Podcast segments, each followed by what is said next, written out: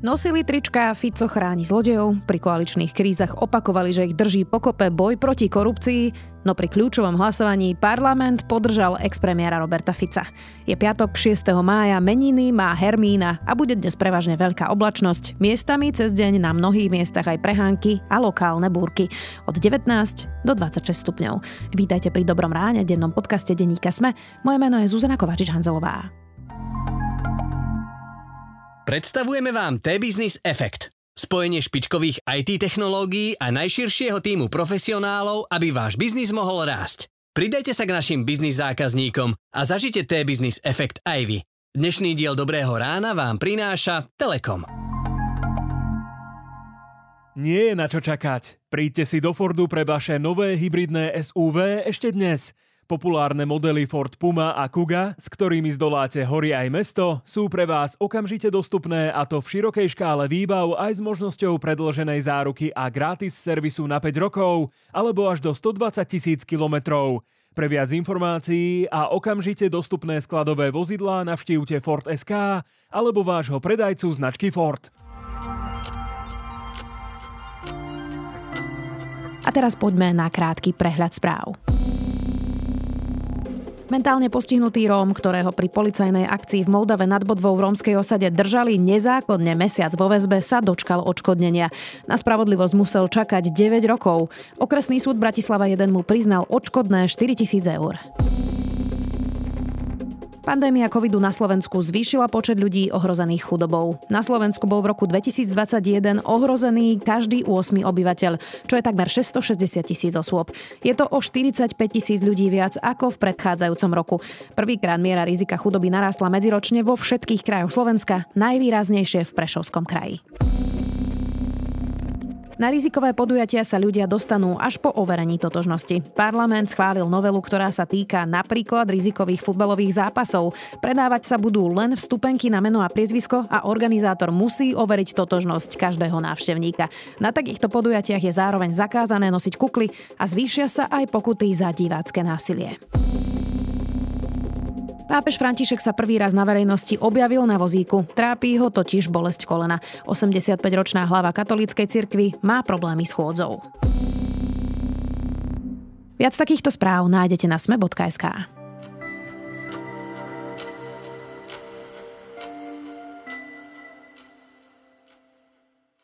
Kým sa v parlamente odohrávalo hlasovanie o Robertovi Ficovi, predseda protikorupčného hnutia Olano Igor Matovič sa venoval prezidentke. Označili ju za zákernú ženu a tvrdil, že Slovensko má naviac. Nedokázal však zabezpečiť ani všetky hlasy svojich vlastných poslancov. Práve dva hlasy chýbali, aby parlament vydal Roberta Fica súdu. Zdržal sa celý klub Sme rodina a Robert Fico si po svojom víťazstve podal ruku s extrémistami aj s Petrom Pelegrínim. Je to zatiaľ najväčšia potupa Igora Matoviča? Spýtam sa komentátora denníka Sme Petra Tkačenka. Dnes sme jednu bitku prehrali, áno. Ospravedlňujem sa všetkým, aj našim voličom, aj druhým ľuďom, ktorí očakávali, že 50 bojovníkov za Olano nezlyhá. 48 nezlyhalo. Dve zlyhali a dve poslanky nášho hnutia a 17 poslancov hnutia Sme rodina svojim hlasovaním preukázali, že si myslia, že poslanci sú niečo viac ako obyčajní ľudia. Peťo, Znamená toto, že parlament už nikdy nevydá žiadneho poslanca, keď takúto situáciu nevyužila koalícia proti opozičnému lídrovi? Neviem, či už nikdy žiadneho, ale som si do veľkej miery istý, že v tomto volebnom období už nikoho. A aj v tých ďalších volebných obdobiach to samozrejme bude záležiť od, od zloženia konkrétneho parlamentu, ale tá pravdepodobnosť sa drasticky znížila. Asi si na to budeme musieť e, počkať pomerne dlho, alebo to bude musieť byť naozaj veľmi neoblúbený poslanec, v zmysle ešte o dosť neoblúbenejší ako Robert Fico u terajšej koalície, čo bude teda veľmi náročné hľadať. Ešte pred dva a pol rokom, keď vznikla táto koalícia, by si typoval, že takéto hlasovanie dopadne v prospech Roberta Fica? Netypoval. Ja som to dokonca netypoval ani pred asi dvomi týždňami, alebo vlastne vtedy, keď e, vyšla najavo tá informácia, teda, že je Robert e, Fico stíhaný a že prokurátor bude žiadať o jeho vydanie. Považoval by som to za veľmi nepravdepodobné, až skoro nemožné. Akurát som nerátal s jednou vecou, e, kedy sa podľa mňa tie veci drasticky zmenili. A to bolo obvinenie poslanca zo Sme rodiny Martina Borguľu. Ja sa pýtam, čo zmenil pán minister za dva roky? Keď sa túlajú po médiách, dokonca čelní predstaviteľe policie informujú dopredu, kto bude obvinený. Je toto normálne? Toto sme chceli dosiahnuť? Ja sa pýtam, čo sa zmenilo za dva roky? A ja hovorím nič. Vtedy sa podľa mňa veľa vecí naozaj zmenilo a Boris Kolár získal ďalší veľmi silný dôvod snažiť sa o to, aby atmosféra v spoločnosti, v politike a v bezpečnostných zložkách neprijala tomu, aby boli e, vyšetrovaní politici. V tomto okamihu Robert Fico získal dôležitých spojencov a vyvinulo sa to tak, hoci napokon veľmi tesne, že s tým veľkým úsilím, ktoré podľa mňa museli vyvinúť, a to platí podľa mňa tak pre Roberta Fica, ako aj pre Borisa Kolára, sa im teda podarilo ten pomer stiahnuť na 76 74 a to v situácii, 4 e, krát počiarkujem, keď má koalícia nominálne v parlamente stále ústavnú väčšinu. Nehovorí toto v prospech policie, že vlastne zle kalkulujú, pretože najprv to tak bolo aj s Vladimírom Čolinským a jeho obvinením. Teraz obvinili poslanca Borgulu, keby chvíľku počkali, možno by to dopadlo inak. Tak nehovorí toto vlastne v prospech toho, že naozaj majú rozviazané ruky a veľmi strategicky nepremýšľajú, ale proste obvinia, keď majú na to dostatočné dôkazy? To je zaujímavá interpretácia. Ja súhlasím s tým, že polícia a vyšetrovatelia a tak ďalej eh, by nemali uvažovať nad politickými dôsledkami svojho rozhodovania, ale mohli by rozmýšľať nad trestnoprávnymi dôsledkami svojho rozhodovania. No a, a v tomto prípade vidíme, že to obvinenie eh, Martina Borguľu, teda aspoň ja predpokladám, že to tak bolo, že malo dôsledky na, na to vyšetrovanie Roberta Fica, na, na ten priebeh e, trestného konania. Čiže v tomto prípade napríklad konkrétne policajný prezident Hamran, ktorý neviem, či vôbec e, má mať takéto informácie zo spisov, že sa chystá obvinenie, že aspoň keby si odpustil to táranie v parlamente, že a my teraz sa chystáme obviniť niekoho ďalšieho, no to tak to vyzeralo, že oni zase nejako s tým kalkulujú, nad niečím uvažujú a že z nejakého dôvodu to robia. No nebolo to rozumné takto to spraviť. Je toto najväčšia prehra a poníženie Igora Matoviča? Nie. Ponížením, najväčším ponížením Igora Matoviča bol bez pochyby jeho odchod e, z premiérskej funkcie niečo vyše pred rokom Treba totiž sa na to pozerať očami Igora Matoviča a v očiach Igora Matoviča je najdôležitejší človek a najdôležitejšia téma a najdôležitejšia vec, ktorej sa za žiadnych okolností nesmie ubližovať Igor Matovič. A Igorovi Matovičovi sa v očiach Igora Matoviča pred e, rokom a čosi naozaj strašne, ale strašne ublížilo. To znamená, že prišiel o niečo, o čo prísť nechcel. To on považuje naozaj za kardinálny zločin a nespravodlivosť a toto tak skoro naozaj nikomu neodpustí. V tomto prípade išlo o to, či je síce človek, ktorého on osobne isto nemá rád, či bude nejakým e, spôsobom e, perzekvovaný, čo, no perzekvovaný je samozrejme neprimerané slovo, či sa mu spôsobí istý typ e, nepríjemnosti, čo on by bol asi radšej, keby sa to podarilo, ale zďaleka mu na tom nezáleží tak, ako na osobe Igora Matoviča. A v tomto prípade to bol schopný stráviť, pretože a, a trávi to naozaj s veľkou ľahkosťou, neviem, či poslucháči mali to šťastie sledovať e, všetky mediálne výstupy Igora Matoviča za posledných, e, poviem, od oka 48 hodín. On naozaj to nevydanie Roberta Fica trávi úplne bezproblémovo, nemá z toho zjavne e, žiadnu traumu. To znamená, že nejakým drastickým spôsobom sa ho to osobne nedotklo a zrejme z nejakého dôvodu, že tam uzavral nejaký politický obchod.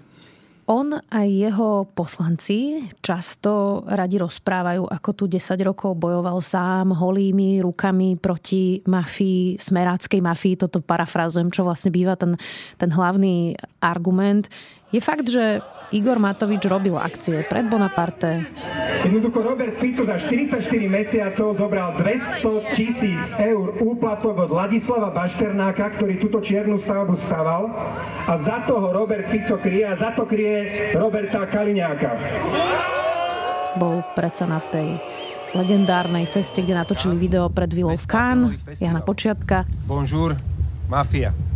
bonjour, Robert Fico, Robert Kaliňák, Jan Počiatek, ktorý si tu kúpil vilu a všetci vaši, ktorými ste Slovensko dlhé, dlhé roky rozkrádali a naďalej rozkrádate. Môžeme to po tomto hlasovaní označiť za úplné divadlo a iba hranie na seba? Ja si myslím, že to tak v zásade vždy bolo. Nechcem mu kriudiť v tom zmysle, že by mu Robert Fico a spôsob, akým vládol, e, neprekážal. Podľa mňa áno. On má aj nejaké občianské vnímanie a, a toto mu prekážalo. Ale v prvom rade to bol pre ňo samozrejme vždy nástroj, ako sa dostať e, k moci. Jeho to osobne vnútorne vôbec tak drasticky nerozožiera. Je to pre ňo platforma, respektíve scéna, na ktorej môže robiť divadlo. A podľa mňa bolo aj čudné, ak to niekto niekedy e, vnímal inak. Ja, ja sa naozaj čudujem množstvu tých voličov, ktorí mu uverili ako keby ten jeho veľmi autentický zápas proti korupcii a podobne. On to samozrejme kričal, ale kričal to z toho dôvodu, aby ho bolo počuť, nie preto, že by ho to vnútorne rozožieralo a mal by nejakú obrovskú ambíciu, e, takú tú vnútornú s tým niečo robiť. Je zaujímavé opäť sledovať, ty si spomínal tie reakcie za posledných 48 hodín, sledovať, ako to Igor Matovič vysvetľuje, ako teda zlyhanie dvoch poslankyň Romany Tabak a Kataríny Hatrákové, o nich teda vylúčili zo svojho e, poslaneckého klubu. Ona len napísal na svoj Facebook toto. Keď nám to ale vyčíta strana a jej predseda, ktorí len kvôli svojmu egu povalili radičovej vládu a vybavili 8 rokov vlády smerackej mafie so všetkými tragickými následkami, je to až smutno smiešne. Tak toto je znova to, lebo Sulík nenakúpil testy?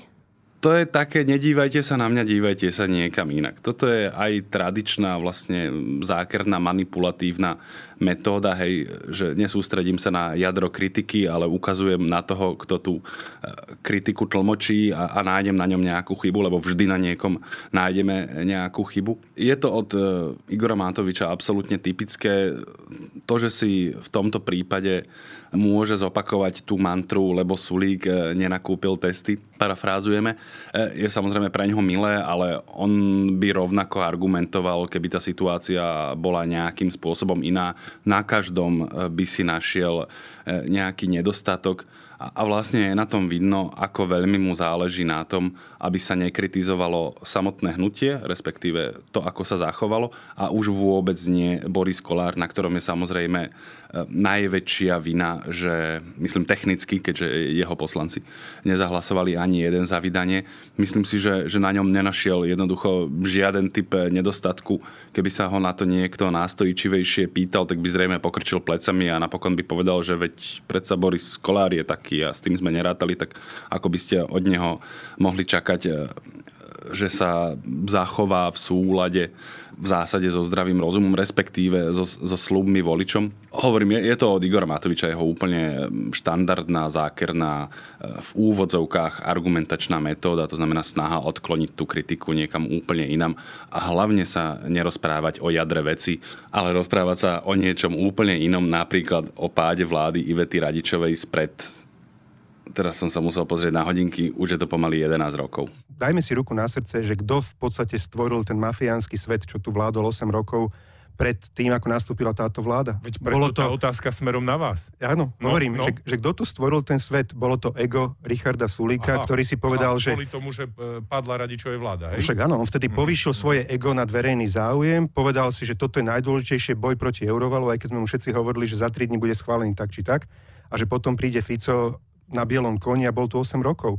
Zomrel... Znamená to, že najväčší politik v tejto koalícii je Boris Kolár? Že ako král vlastne panuje tej koalícii, určuje, čo áno, čo nie a v podstate mu to prechádza bez akéhokoľvek napätia a kritiky?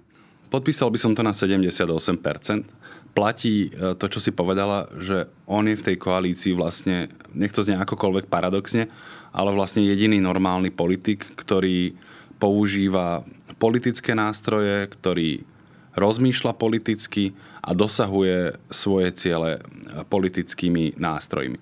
Nie všetky zasa dosahuje, lebo treba povedať, že mnoho z jeho vecí, ako napríklad e, stavba 20 tisíc e, bytov denne, či mesačne, či ročne, či ako to bolo, tomu ešte stále nevychádza a má s tým aj politické problémy, naozaj sa s tým borí, nemá to akože lusknutím prstov vybavené ale je mu tam relatívne komfortne, ale nemá to zase zadarmo. On musí poskytovať e, tzv. dobré služby Igorovi Matovičovi, to znamená byť jeho spojencom. Oni sú totiž takí, takí zvláštni spojenci. Oni nie, že by sa nejako mali veľmi radi, ale jednoducho rozumejú nutnosti. Igor Matovič vie, že potrebujete hlasy Borisa Kolára, aby mohol takmer za každých okolností presadiť takmer akúkoľvek svoju hlúposť, ktorá mu napadne, ideálne keby stála aspoň 200 miliónov eur, ale ak to bude stáť e, viac ako miliardu na neurčito každý rok, tak je to ešte lepšie a Boris Kolár ho v tom v zásade vždy podporí. A Boris Kolár zasa chce byť vo vláde, tiež chce, aby sa na neho moc neukazovalo a vidíme, že Igor Matovič mu tento typ služieb e, tiež poskytuje. Takže áno, toto je výsledok. Ja Borisa mám svojím spôsobom rád. V týchto veciach ma mrzí. Naozaj 3-6-3. Dnes, akože jasné, že mu to zazlievam. Jasné, že som mu to už aj povedal po tomto hlasovaní. Na druhej strane teraz neodpustím to, že hovorí sa, že poslanecký klub niekedy Sme rodina funguje tak, že prichádzate tam s vlastným názorom a odchádzate s Borisovým. Takže asi to možno bolo takto trošku. Ako z tohto celého vyšiel Eduard Heger, ktorý je premiérom, ktorý nahradil Igora Matoviča?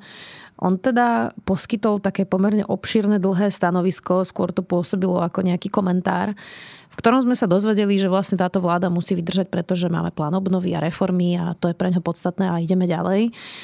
Premeškal definitívne nejakú väčšiu šancu vyhraniť sa voči Borisovi Kolárovi aj Igorovi Matovičovi? A dá sa to vôbec? Môže sa vyhraniť voči Igorovi Matovičovi Eduard Hagar? Má na výber? Ako vravíš, ja som si v tom stanovisku pomerne obšírnom prečítal hlavne to, že prečo nič neurobím politicky v tejto veci. A, a to sú tie dôvody, ktoré si vymenoval aj vláda, reformy, bla bla bla, hlavne e, neísť do žiadneho rizika.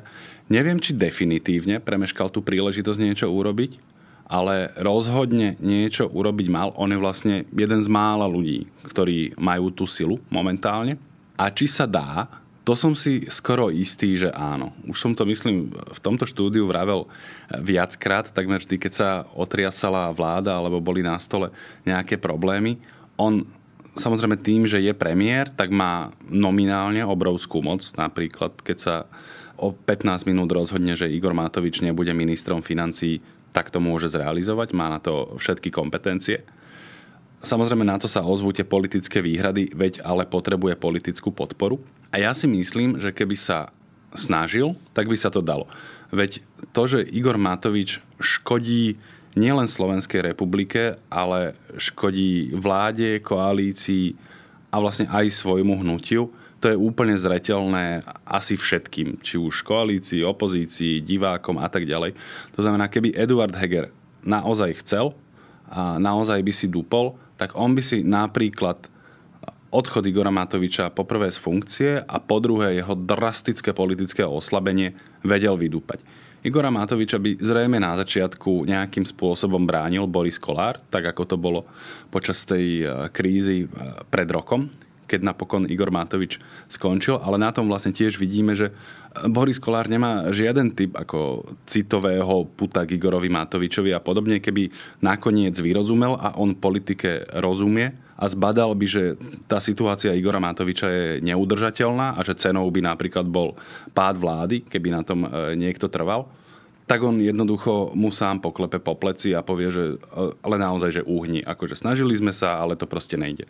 Presne tak, ako sa to stalo pred e, tým rokom a čosi.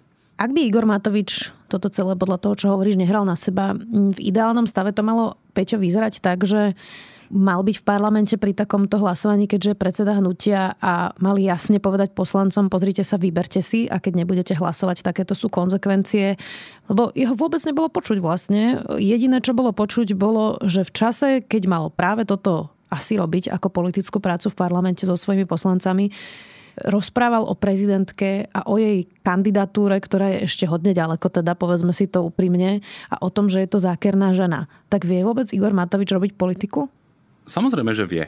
Ale na tomto vidíš, že jemu na tom nezáležalo, respektíve, ja si to myslím, a to je môj osobný názor, tam bol urobený obchod s Borisom Kolárom, že ak si Boris Kolár zrejme v spolupráci s Robertom Ficom, nájdu dosť tých hlasov, ktoré zabránia vydaniu, tak on tomu v zásade nebude brániť. A, a nebránil tomu pomerne intenzívne. Ty si do veľkej miery pomenovala to, čo má predseda takejto strany robiť v takejto situácii, ale to v zásade platí aj pre, pre predsedu vlády, ktorý je z tej istej strany, alebo napríklad pre predsedu poslaneckého klubu. Tam sa, veď my sme videli už vlastne od toho obvinenia Martina Borgulu, že tá situácia zďaleka nie je 100% za vydanie, takže treba vyvíjať naozaj veľké, veľké úsilie, aby to vyšlo, e, dramaticky rátať hlasy a vymýšľať stratégiu, ako sa to dá. A keď Igor Matovič veľmi chce, aby sa to dalo, tak tých hlasov má v parlamente toľko, že, že skoro nie je veci, e, ktorú by nevedel presadiť. A presadil by aj toto, keby chcel. Napríklad s tými poslancami, ktorí majú také silné svedomie ako e, Romana Tabak, alebo pani Hatráková, alebo pán Krošlák, keď už teda nemohli hlasovať e, za vydanie, dalo sa s nimi dohodnúť, že veď vy svoje zdržanie sa môžete demonstrovať aj tým, že sa budete na chodbe v parlamente držať zábradlia počas toho hlasovania. A vtedy by tých 74 hlasov úplne stačilo.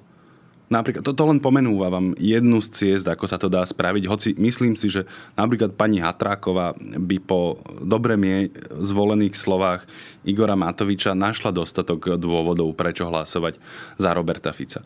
Čiže to, tento neúspech, tak povediac, tá neschopnosť vydať Roberta Fica nesvedčí o tom, že by Igor Matovič eh, nevedel robiť politiku. On ju robiť vie a vie dosahovať výsledky. Hoci špecifickými prostriedkami, ale dokáže to, keď chce. Ale toto nebola vec, na ktorej mu záleží. Záleží na tom vôbec, či pôjde Robert Fico do väzby. Tým argumentuje aj Igor Matovič, že veď predsa toto mu zabezpečilo pár týždňov na slobode, ale teda veď predsa vyšetrovanie pokračuje, nič ho nechráni, obvinenie stále platí a môže sa skončiť odsudením.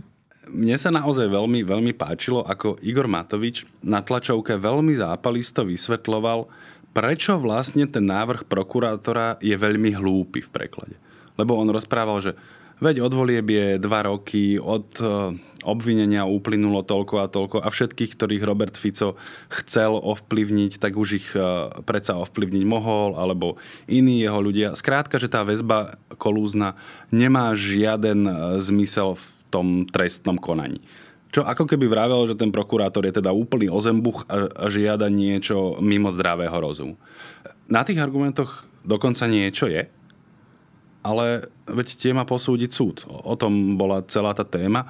Čiže aj keby toto meritorne trestnoprávne nemalo význam, tak malo to význam v tej symbolickej rovine, aby každý čelil tomu trestnému stíhaniu v zásade za rovnakých okolností. Čiže v tomto zmysle to pre mňa zmysel malo. Malo to aj zmysel v tom, aby sme videli, eh, ako sa tá koalícia zachová, hoci to už je samozrejme mimo eh, tej trestnoprávnej roviny. Čiže nie, toto nie je irrelevantné a je dôležité to sledovať a, a zobrať si z toho, neviem či poučenie, ale nejaký typ informácií o tom, eh, kto je v tej koalícii, ako sa správa a na čom mu záleží. Poďme si ešte povedať, že čo vlastne čaká túto koalíciu. SAS pomerne ostro teda hovorí, že toto je niečo, e, čo je pre nich veľký problém. Si dovolím povedať na rovinu, že ja si myslím, že sme rodina nemá byť v koalícii, že nie sú prínosom, ale naopak, či išlo o kľúčové reformy, alebo ide hlas, o hlasovanie o, o spravodlivosti, o bazálnej spravodlivosti, tak e, jednoducho zlyhávajú na plnej čiare. Je to môj Budúci týždeň sa má hovoriť o daňovo-odvodovej reforme Igora Matoviča, hoci teraz už sa to volá inak, ale v podstate je to stále to isté a teda e, to je ten jeho miliardový plán, o ktorom si hovoril a prídavky na deti, proti ktorému sa stojí, tak čaká nás ďalšia koaličná kríza a nie je to už taká oborhalená platňa, lebo tie počty proste hovoria, že asi budú pokračovať všetci spolu ďalej, pretože inak to nejde, nie? Ja by som ťa na úvod drzo opravil. Ja to nevnímam ako daňovo-odvodovú reformu. Ja to vnímam ako drastické zvýšenie z časti prekopanie e, systému podpory rodín. Ale, ale to s daňami a odvodmi v zásade v skutočnosti e, veľa nemá. A pokiaľ ide o tú situáciu v koalícii, ja si myslím, že SAS bude, tak povediac, e, znepokojená, možno aj veľmi vážne znepokojená, možno to prejde aj do úrovne hnevu, ale zatiaľ mi tá situácia vychádza tak, že budú pokračovať a to aj za cenu toho, že napríklad proti jej vôli Igor Matovič presadí tieto zmeny a on ich pravdepodobne presadí. To je napríklad jeden z dôvodov, e, prečo chce byť taký dobrý kamarát s Borisom Kolárom. Podporu tam do veľkej miery, ak som to dobre pochopil, prislúbil hlas. Takže Richard Sulík si to nejako poráta a zistí, že môže zostať s holou kožou niekde vonku alebo s problémami dnu a podľa mňa si zvolí to, že zostane dnu. Hovorí Petr Tkačenko, komentátor denníka Sme vďaka.